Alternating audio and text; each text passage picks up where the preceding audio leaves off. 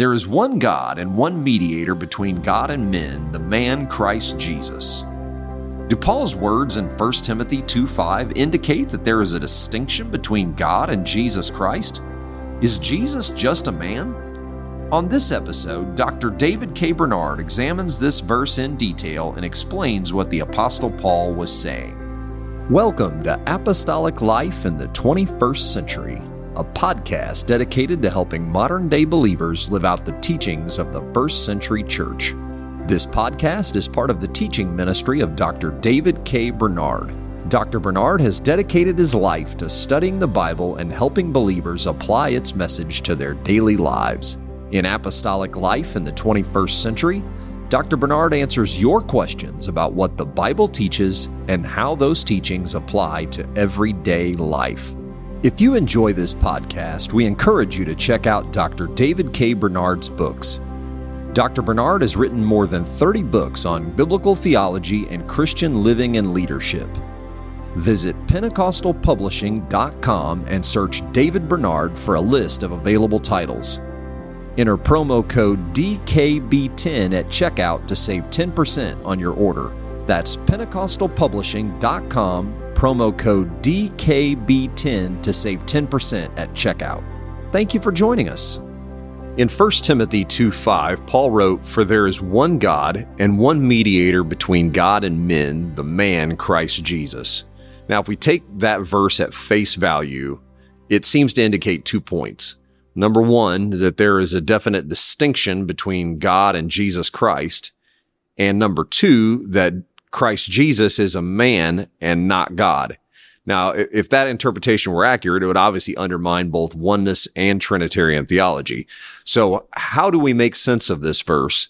And what does it mean that Jesus is the mediator between God and men? This is a very important passage of scripture. In fact, if we can understand this, I think we can have an accurate understanding of the doctrine of God in the New Testament. So let's break it down. The first part of 1 Timothy 2 5 says, There is one God.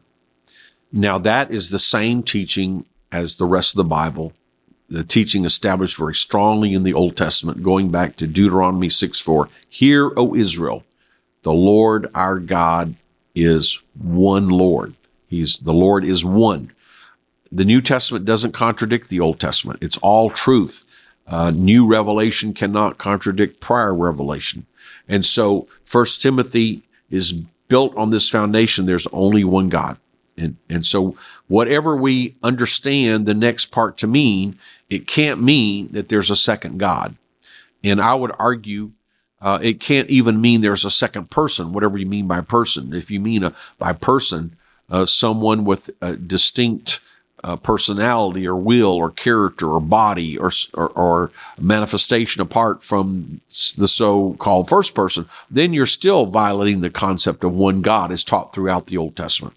For example, if you look at the book of Isaiah, it doesn't merely say, you know, one in the sense of unity. Some people say, well, one God means um, there could be multiple persons, but they're in agreement or they're united or they cooperate.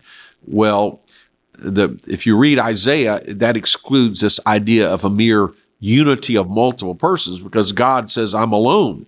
I'm by myself. There's none like me. There's none before me. There's none after me. There's none beside me. I'm the first. I'm the last. And so you have terms that don't simply mean agreement or unity, but singularity or uniqueness or oneness. And so when the Bible says there's one God, it means one in that sense. That would exclude multiple persons, much less multiple gods. So whatever we understand the second half of First Timothy to mean, it can't mean more than one God or even more than one divine person, as if persons could be in the Godhead. The Godhead is not an abstract substance that persons can be in. The God is personal. God is a personal being who, who loves us, who hates sin, who grieves over our failures and who rejoices when we repent. So he's a personal God. There is one God, but then there is one mediator between God and men, the man, Christ Jesus. So the mediator, a mediator is someone who reconciles two parties. So what's going on here? God is holy. He created us in holiness, but we fell into sin. So by our sin, we broke fellowship with God. So this is the whole, the message of all of scripture. How can sinful humans be reconciled to the holy God so that we can have fellowship with him again and fulfill his original purpose in creating us? And how can we inherit eternal life, which he planned for us? So God can't make himself sinful in order to have fellowship with us sinners.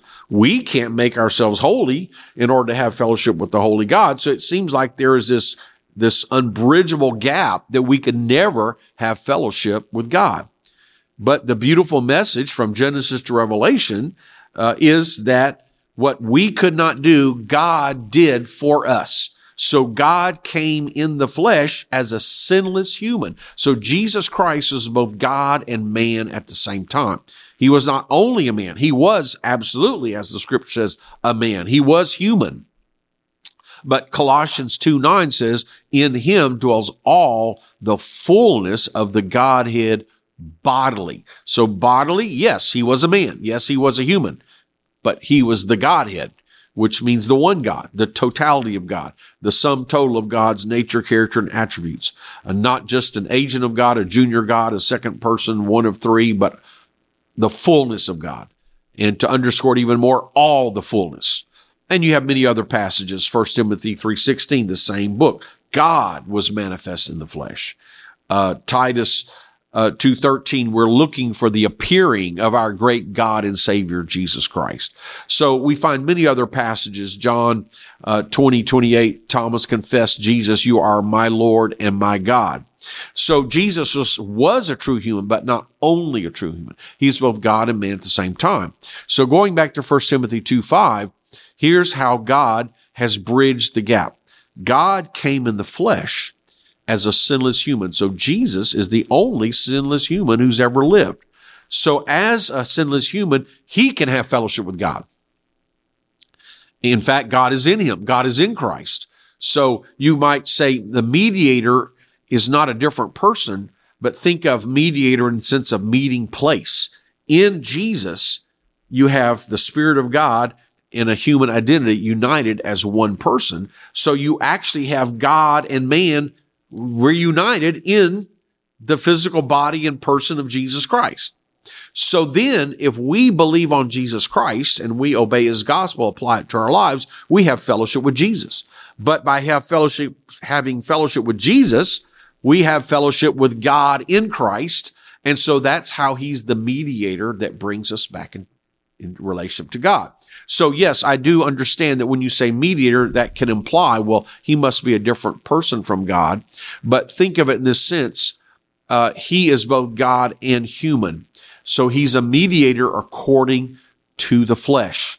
Uh, and a- another scripture that will help put this in perspective.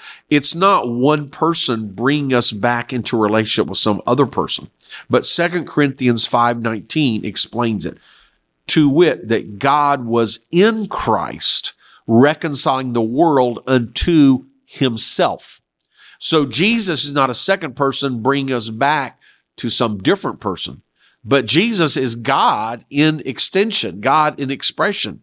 He's the image of the invisible God, Colossians 1.15. When you've seen Jesus, you've seen the Father, John 14. So God was in Christ reconciling the world to himself.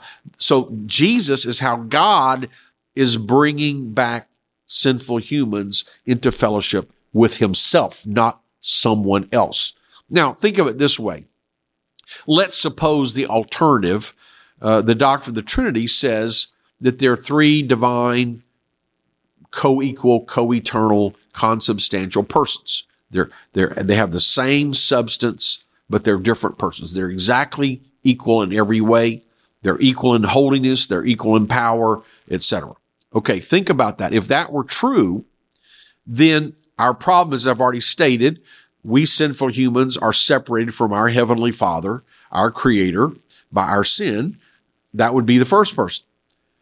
But under that scheme, the second person could not be the mediator. Why?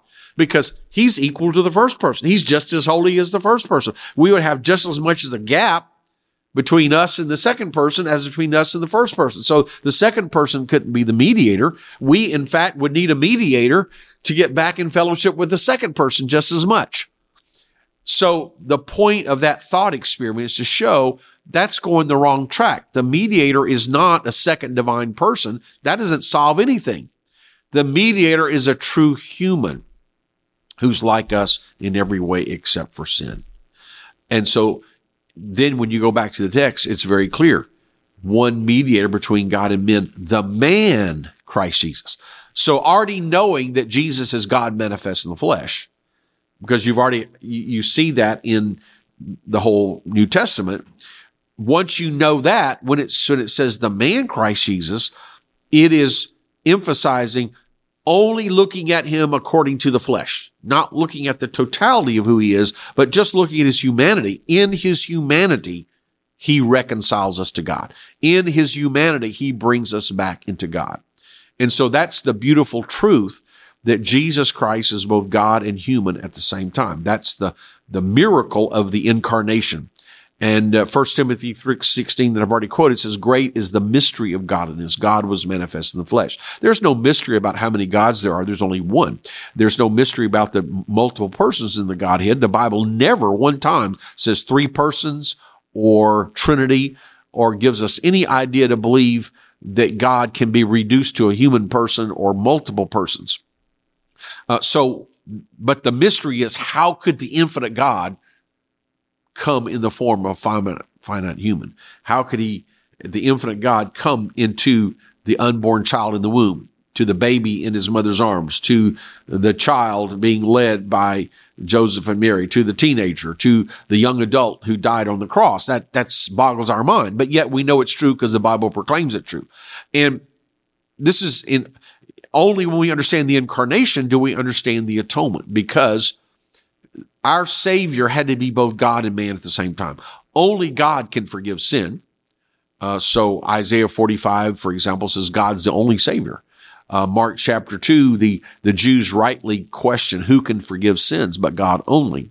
So only if Jesus is truly God does he have power and authority to forgive our sins. But only if Jesus is truly human can he take our place. Can he be our kinsman redeemer? Can he take the penalty of our sins? Can he be our substitute sacrifice? Can he shed blood for us? Can he die for us? So in order to be our savior, Jesus had to be both God and human at the same time. And you see the humanity emphasized here in 1 Timothy 2 5. There's one God, but the one God didn't save us just by being the one God. The one God saved us because he made a plan of salvation. He came in flesh as Jesus Christ, the Son of God. When we say Jesus is the Son of God, we're emphasizing his true humanity, God as he is manifest in the flesh. As the Son of God, he was able to die. His spirit didn't die. His divine mind didn't go unconscious, but according to the flesh, he laid down his human life. And that's what 1 Timothy 2 5 is saying. He laid down his life for us that we that he would provide the atonement for our sins and that we might be restored to fellowship with God. So it's a beautiful description of the incarnation and the atonement, which is the very basis of our salvation. Thank you for listening to this episode of Apostolic Life in the 21st Century. If you enjoy this podcast, please take a moment to give us a review on Apple Podcasts, Spotify, or your favorite podcast app. We also appreciate it when you share apostolic life in the 21st century with a friend or family member. And make plans to join us again next time as we look at how the Bible applies to everyday life.